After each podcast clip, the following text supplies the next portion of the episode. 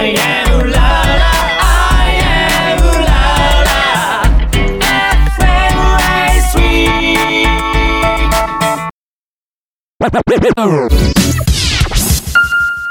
Red Red Red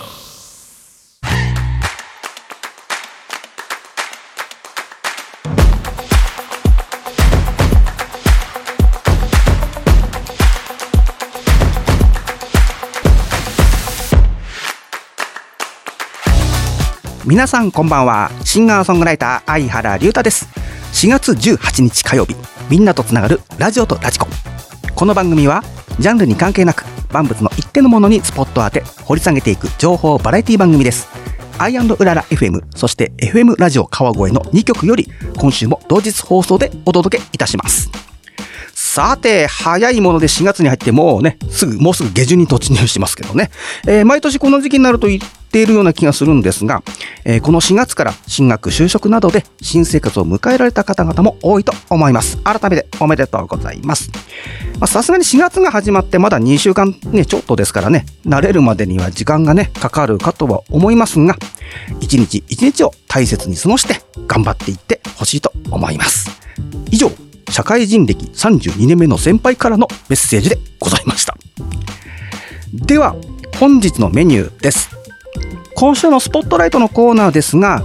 えっと、2月にゲームセンターをスポットライト、ね、当てましたけど、その時にこう話しながら、あ、そういえばこれもあったよねというのをちょっと思い出して、今回取り上げさせていただきました。おそらく、相原と同世代の方々もお持ちになっていたのではないでしょうか。ちなみに相原はですね、数えてみたら6個ほど持っておりました。えー、今回はゲームウォッチ、はい。こちらにスポットを当てたいと思います。後半は週担当パーソナリティによるオリジナルコーナーをお届け。第3週の今夜はアーティストの歌詞やポエムなどを朗読し、その内容や感想などを語り合っていく合言葉をお送りいたします。それでは30分間最後までお付き合いください。みんなとつながるラジオとラジコ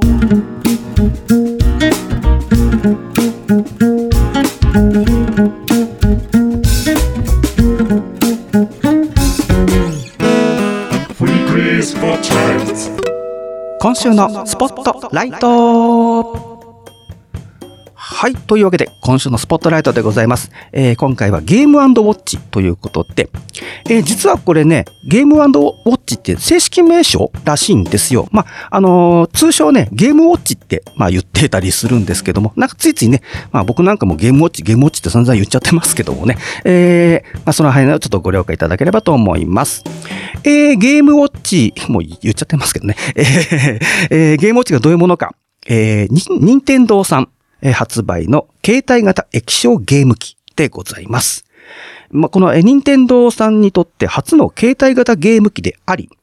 ゲームソフトが本体内のロムに書き込まれたワンハードワンソフト方式の機種であります。まあ、そのため、まあ、えー、後に出てくるファミリーコンピューター、まあ、通称ファミコンですよね。えー、などの、えー、なんだ、同社後継ゲーム機のように、こうカートリッジを、交換して、えー、様々なソフトを実行するタイプではなくて、まあ、の、その一つのゲームオンリーだけで、えー、楽しむというものでございますけども、えゲームをしない間は時計として使え、ま、これが商品名ゲームウォッチの由来となっております。えー、このゲームウォッチ、ま、ゲームウォッチ第1作はですね、1980年4月28日発売のボールと呼ばれる、え、ゲームでございます。だからもうかれこれ43年前になりますけどもね。えー、手元で遊べる手軽さが受けてヒットし、社会現象にもなりました。その後、えー、フラッグマン、バーミン、ファイヤーといった、えー、3つの新作を発売。で、これもヒットして、その後もほぼ1ヶ月に1タイトルほどのペースで新作を発表しました。えー、1983年に、えー、先ほどちょ,、えー、ちょっと言いましたファミリーコンピュータが発売されますと、まあ、人々の関心はそちらに移りまして、えー、1985年2月発売のブラックジャックを最後に日本での発売は終了しました。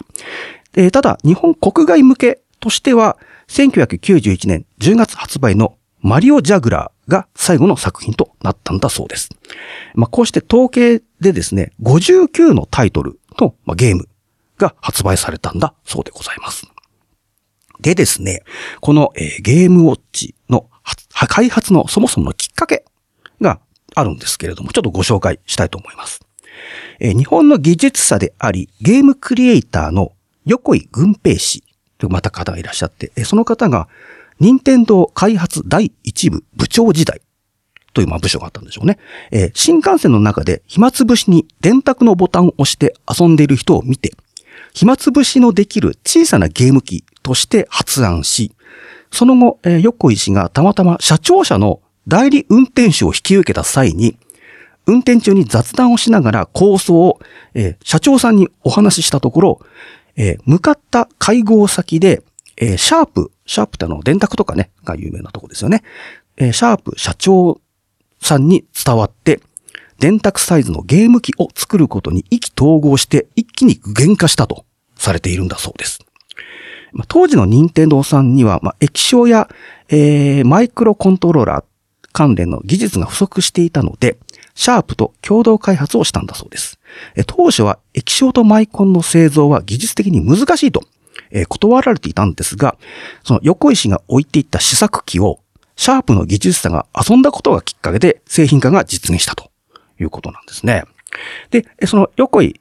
氏があゲームのアイデアとゲームのデザイン、え当時、任天堂の製造本部に所属していた、え岡田悟さんという方が、電子回路の設計とゲームプログラムを担当したんだそうです。で、もともとさっきね、あのゲームウォッチって言いましたけども、時計機能。これについてはもともとは入れる予定なかったんですって。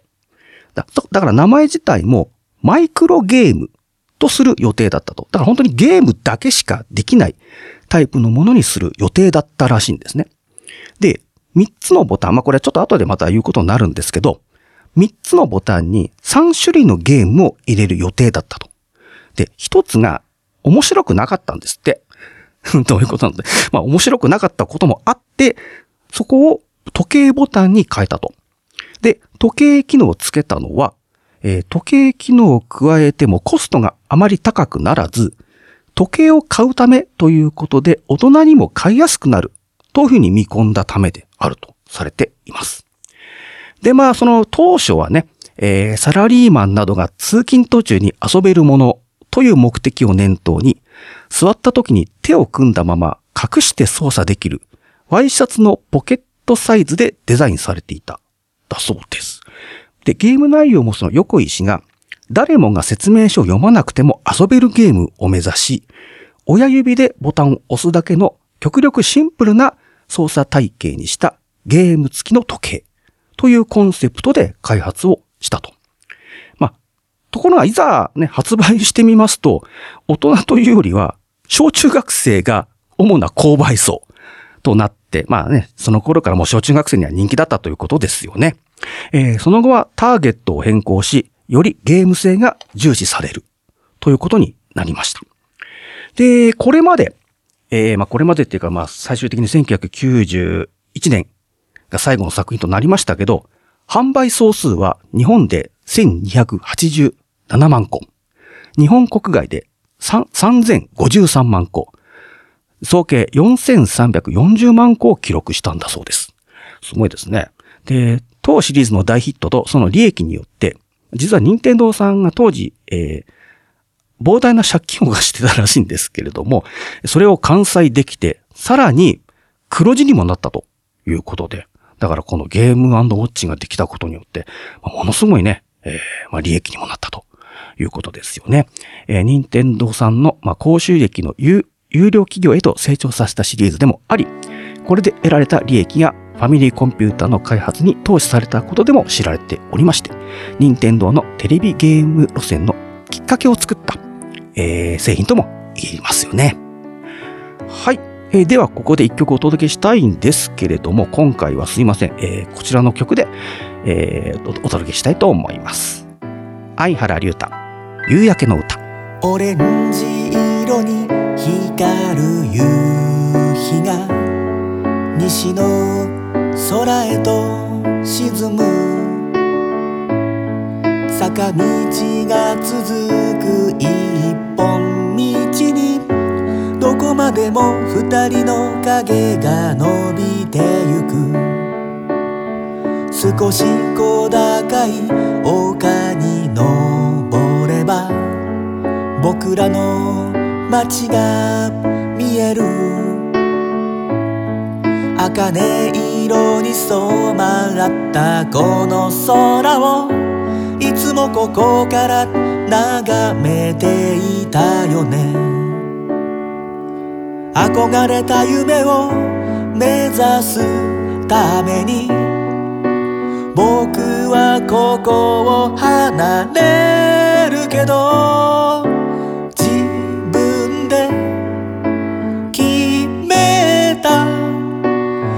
だから悔やみなどしない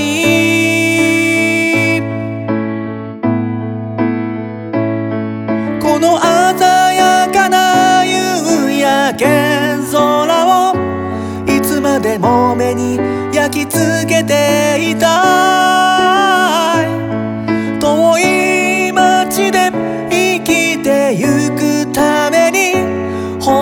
自分を探し続けたい。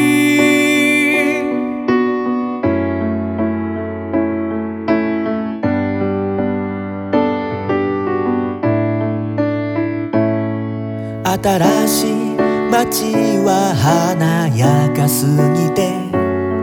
未だになれないけれど都会の波ように今でもなんとか踏ん張っているよはい、聴いていただきましたのは、相原龍太のオリジナル曲、夕焼けの歌でした。さて、第3週目担当パーソナリティの相原龍太がお届けしております。ラジオとラジコ。今週のスポットライトはゲームウォッチでございます。えー前半では、えーゲームウォッチのまあ開発のきっかけとかね、えーその辺のお話を中心にお届けしましたけれども、えー後半ではですね、まあ、相原のゲームウォッチの思い出的なところをちょっと中心にお話ししていこうかなと思います。で、えー1980年の、まあ、えー発売ということなので、えー実はこの年私が小学校低学年の頃でした。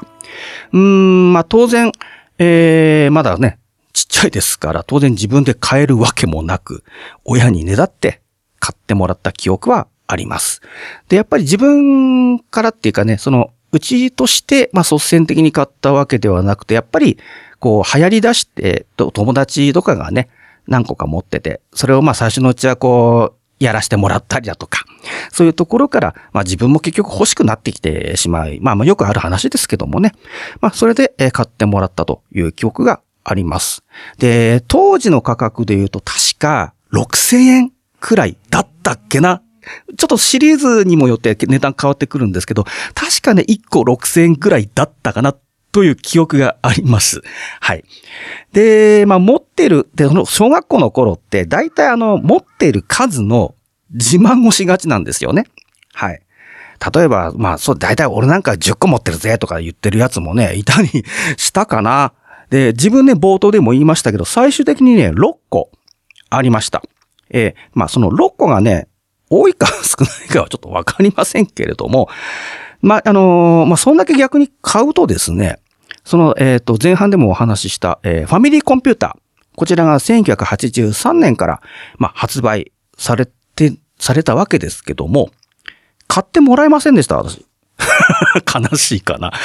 だからね、あの、そだファミリーコンピューターはだからどっちかといえば友達ん家遊びに行った時にやらせてもらったりとか、その程度しかちょっとね、あの、記憶があんまりないんですよ。はい。だから、あの、買ってもらえなかったためにですね、ずっとゲームウォッチで遊んでたという、そっちの方の記憶しかありません。まあ、それで遊ぶしかなかったっていうのもね、あるんですけれども。で、この、えー、ゲームウォッチ、結構ね、あの、いろんな、こう、シリーズというか、えーが出ていまして、一番最初、その1980年に発売されたところっていうのは、シルバーと呼ばれている、えーもので、ゲームウォッチとして初めて登場した銀色の本体が特徴の、まあ、シリーズ。で、画面の液晶はモノクロだったんですね。それを翌年、81年にはゴールドで、本体が金色になりまして、背景などの一部がカラーで表現されるようになったと。で、さらに、えー先ほどこのゲームウォッチということで時計の機能もつきましたけども、えー立てかけるためのスタンドがついたんですよ。この裏面に。で、それをつけて、えーアラーム機能も搭載されるようになったと。さらに、ワイドスクリーンといって、えー画面サイズが1.7倍、ちょっと大きくなったんですね。で、えーそれまでってその、えーゲームとか時計のこうボタンが、まあ、3つあるんですけども、それが、えー今まで画面の下にあったんですね。それが右側に配置されるようになったと。はい。っていうと、ちょちょっとだけ便利になったのかなっていう気もしますけど。で、自分はですね、そのワイドスクリーンという呼ばれてるくらいまでだったかな。その後にね、さらにマルチスクリーンって言って、い今で、今で言うとなんだろう、任天堂 DS、まあそれも古いですけども、えー上下もしくは左右に液晶画面がある折りたたみ式シリーズっていうのがあったんですね。えーこのシリーズから方向入力に初めて十字キー、上下左右のボタンが、えー登場したんですね。確かに自分この頃までだったっけな持ってたの。うん。当時ね、ドンキーコングって前、あの、ファミコンとかでもね、ゲームありますけど、その、えっ、と、マルチス、ワイド、マルチスクリーンか。うん、マルチスクリーン型のドンキーコングを、と、あと、ピンボールっていう、まあ、ゲームがあって、それを確か持ってた。はい。えーと思います。で、以降はですね、まあ、私持ってなかったんで、ちょっとわからないんですけども、えーカラースクリーン、テーブルトップ、えースーパーカラー、えーマイクロ VS システム、パノラマスクリーンといった、まあ、様々なこうシリーズものがいっぱい出たんですよ。はい。あの最終的にはまあ自分で買ってもらえなかったんで、多分、あの電気屋さんとか、そういうとこで多分遊んでたかな、どうかなっていう記憶しかないんですけれどもね。はい。で、あのゲームウォッチは、あの LR44 だったっけな？あの、ボタン型のちっちゃい電池が、で、お2個確か入れて遊ぶんですけれども、まあ、当然、あの、しょっちゅうこう遊んでると電池が切れてきますから、あの、結構ね、買いに行きましたね、そのボタン型電池。まあ、今でもね、当たり前のように売ってますけども、その電池を買に必ず2個買って、で、ただ、いかんせん6個とか持ってると、いちいちあの、電池入れ替えるのがめんどくさいんですよね。あの、当然リセットされちゃうから、時計の機能もあるので、その時計もわざわざセットしなきゃいけないっていうめんどくささもあって、いっぺんに10個くらい買ったりとか、で、各ゲームにこう、電池を入れて、時計をセットして、で、遊んでいったという記憶が私の中ではあります。あの、だからこうしてみると、まあ今でもね、さすがに、あの、まあいろんなこう、ゲーム機も出ているので、あの、なかなかね、やる機会はないと思うんですけど、なんて言うんだろう、本当にシンプルなんですよ。あの、ちょっとぼ、最初の方でも前半で言いましたけど、説明書もね、いらないくらいの本当にシンプルな、えー、遊びというかね、まあ本当様々なゲームシンプルで面白いっていうのは言えますので、もしね、あの、まあ私と同世代とか、まあ、もうちょっと上の世代なんかも多分持ってらっしゃる方多いと思うんですけどもね。ぜひね、あの、ボタン電池を、もしありましたら買ってみて、さらにそれ入れて遊んでみるのも面白いんじゃないかなと思います。といったわけで、今週のスポットライト、ゲームウォッチを、にスポタテでお届けいたしました。君のために歌うよバースデーソングかなり拙い言葉だけど相原龍太、フォース CD、バースデーソング、Now on Sale。けれど僕がいること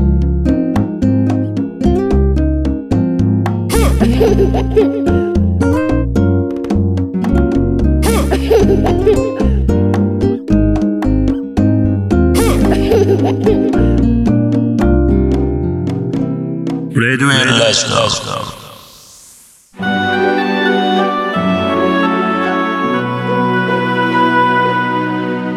言葉のコーナー。さて、第3週目のオリジナルコーナー、合言葉でございます。えー早速今回の詩をご紹介いたします。一人でも私は生きられるけど、でも誰かとならば人生ははるかに違う。強気で強気で生きてる人ほど、些細な寂しさでつまずくものよ。呼んでも呼んでも届かぬ恋でも、虚しい恋なんてあるはずがないと言ってよ。待っても待っても戻らぬ恋でも無駄な月日なんてないと言ってよ。巡り来る季節を数えながら巡り合う命を数えながら恐れながら憎みながらいつか愛を知ってゆく。泣きながら生まれる子供のようにもう一度生きるため抱いてきたのね。リメンバー生まれた時誰でも言われたはず。耳を澄まして思い出して最初に聞いたウェル。カムリメンバー生まれたことリメンバー出会ったこと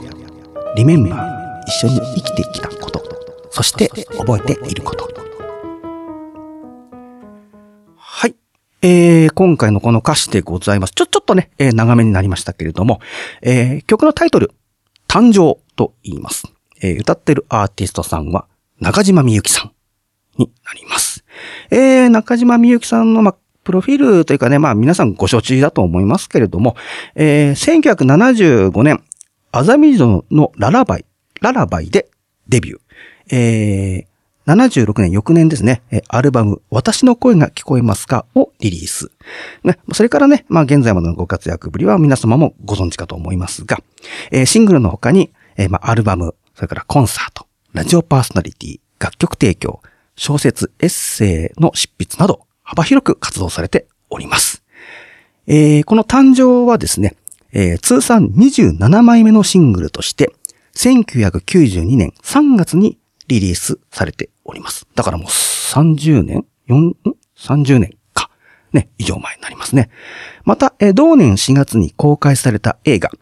奇跡の山、さよなら、名犬平治の主題歌にもなっております。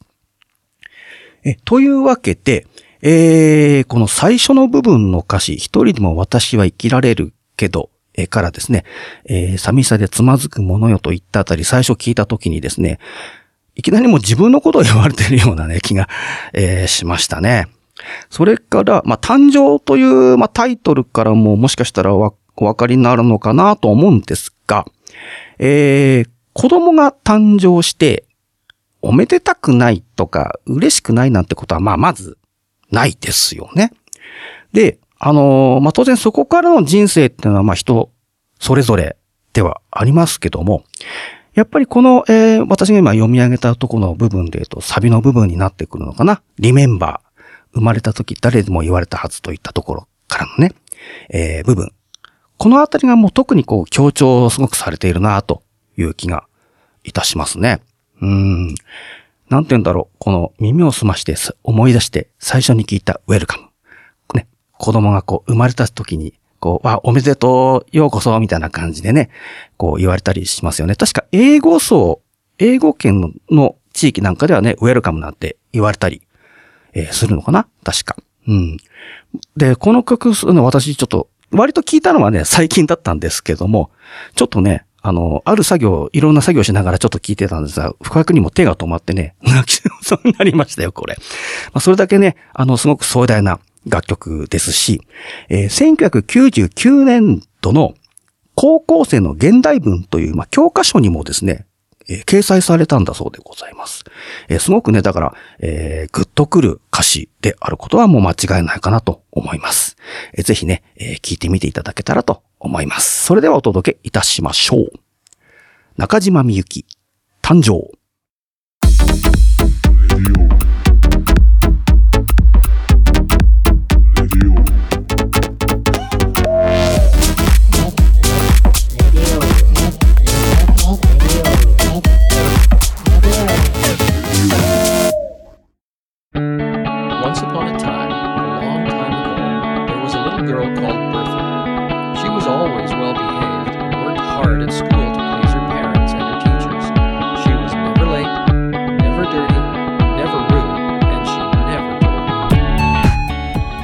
て、アイウララ FM、そして FM ラジオ川越の2曲より、今週も同日放送でお届けしてまいりました。ラジオとラジコ。